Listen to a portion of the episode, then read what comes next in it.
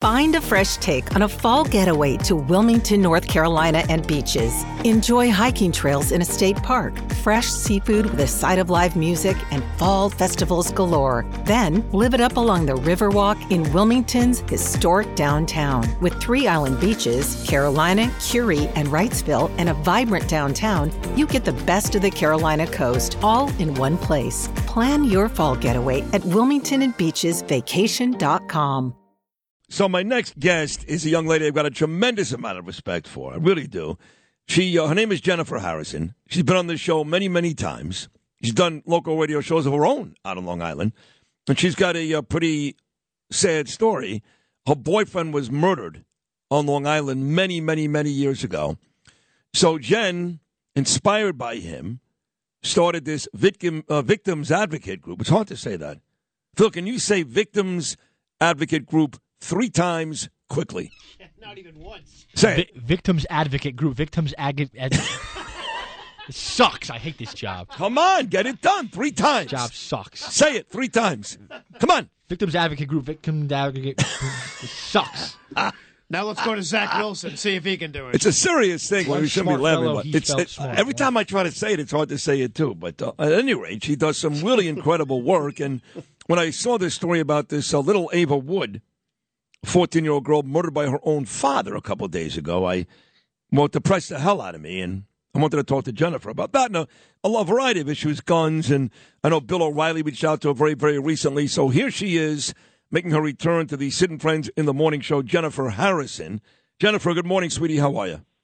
Good morning. I'm well. How are you? How are things in Shirley, Long Island today? well, today they're a little bit better, but the other night I was actually emailing back and forth with Bill O'Reilly's producers, and across the creek from me, there was apparently a drive-by shooting Is that right in Shirley? in Shirley. Now, we're not that far removed from Lee Zeldin, who lives there. His daughter daughter's stunning at home one day, and there were gunshots at his house also. Right. Well, I apparently live down the block from where the hangout is for one of the gangs that was involved in that. Just so like I've an- been on edge ever since that. But to Yeah. hear gunshots like right outside my house as I'm putting my son to bed was extremely disturbing. So you heard the gunshots. oh yeah. And I, I, now this is a MS-13. This is a gang. You're, you're sure about that?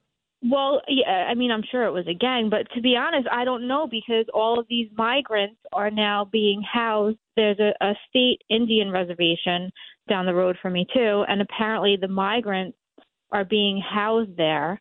Um, so like, and they're not being vetted. So I don't know if like that that's MS-13, and then there's a Bloods hangout in the reservation. So now like that we're putting MS-13 and the Bloods together. I Oh, mean, I just I don't understand any of this. Wow, out there in Shirley, Long Island. So, so who, who are you talking to? What political office are you talking to to minimize this issue? I mean, I'm trying to talk to all of them. Obviously, anybody that will listen. It's just it's hard to get an answer because you know the the government isn't being forthcoming with everything that's happening. So When you say the government is not being forthcoming, you're talking about city, state, national. Who are you talking about? Well, it's hard for the state officials that I'm dealing with to get information about who's coming here. And it's hard for the county legislators to get information. Um, you know, obviously, like they have to go through ulterior methods, like through social services, to find out how many people are registering for services and whatnot. But there's no information being provided on who's coming into our communities. And you were clearly frustrated with some of the answers that the mayor gave me about an hour ago, weren't you? Well, listen, I you know I text you that I, I'm not really the biggest fan of Mayor Adams, but I do want him to succeed as a victim's advocate and somebody that lost a loved one to homicide. I don't want any more victims or any more families, especially mothers, to have to bury their children and, and go through you know what I went through with Kevin. So I do want him to succeed. Um, I just, you know, I, I don't necessarily agree with everything. I do think that some of the numbers were up. I shared the CompStat numbers with you, and CompStat doesn't lie. Um, you know, th- there might actually be some crimes that are missing from there because some things don't get reported, and sometimes they try and fudge the numbers in in their favor. Um, so it might actually be a little bit higher than what we're seeing on there. But no, I don't buy into the fact that you know everything is definitely getting better. Um, I know that he's trying but you know he also can't have it both ways. Mayor Adams uh, supported legislation like Clean Slate. He supported less is more, which I think, you know, in a year from now, we're not going to be talking about bail reform. We're going to be talking about less is more, which is actually already deadlier than bail reform. Eric Adams supported that. He's supporting Clean Slate and he's supporting other dangerous piece, pieces of legislation that will release more violent recidivists like elder parole and fair and timely parole. So he can't have it both ways. He's either on one side of public safety or on the other. Fair enough. Jennifer Harrison joining us right now. Now, is, is there, does your group have a name to it, Jen? I should know this. I don't. It's Victims Rights New York, and you could go on the website victimsrightsnypac.com. Victims Rights New York. One of the reasons why I keep bringing you back is you're very loyal, too, on top of all of this, all the great work you're doing. And I remember when Errol Louis at New York One was calling me out, talking about clean slate and less is more. When Errol Louis was calling me out, you went to Twitter and you went berserk on his ass. I mean, you kicked his ass up and down those Twitter streets, and you made mention of all these things. You just mentioned with Eric Adams that uh, Mr. Louis is one of the guys that is friendly with Stewart Cousins, seems to have no issue with the uh, with the no with the no bail, all these things, and I love it when you point out these guys in the media that continue to hurt our city. Well, Errol Louis is such a hypocrite, Sid, because you know he's up there on his platform preaching about how everybody deserves a second chance, and, and for all these progressive reforms that are destroying the city, that are destroying the state. Now that are that I have shootouts happening as I'm putting my son to bed in Suffolk County, Long Island, because of people like Errol Louis. But everybody deserves a second chance, except for you, right? so no, of course I, am going to call him out on Thank his you. BS every chance that I get. Now, what was the Bill O'Reilly conversation about the last couple of days? I know the, the, the, the, shootings, I think, in California. Not sure what that has to do with what you work on a daily basis. What was the conversation between you and Bill O'Reilly's producer about? Uh, well, we were talking about, you know, just uh, different ideas for the show and um and talking points and whatnot and then I ended up going on his show last night which was which was very nice. I'm glad that he had me on. We had a nice conversation. But um, you know, the the shootings in California are a whole other thing too. You have all these progressive idiots on their soapboxes talking about gun control, but then passing reforms that release everybody from prison with illegal weapons charges. Right. And the gun so control, you know, and, again, and, pick a side. And the gun control stuff is silly because these are the states, these are the cities that have the strictest gun laws that are having the most victims. So clearly, you know, the, these gun laws are not stopping anybody from doing this. Clearly. No, no, and nobody cares about the fact that you know, right, right down the block from me, there are kids killing each other. So, w- what are we doing about that? What are we doing to stop the massacre on a daily basis of these young statistics show that, it's young black men that are killing each other in our streets. And why doesn't anybody care about that?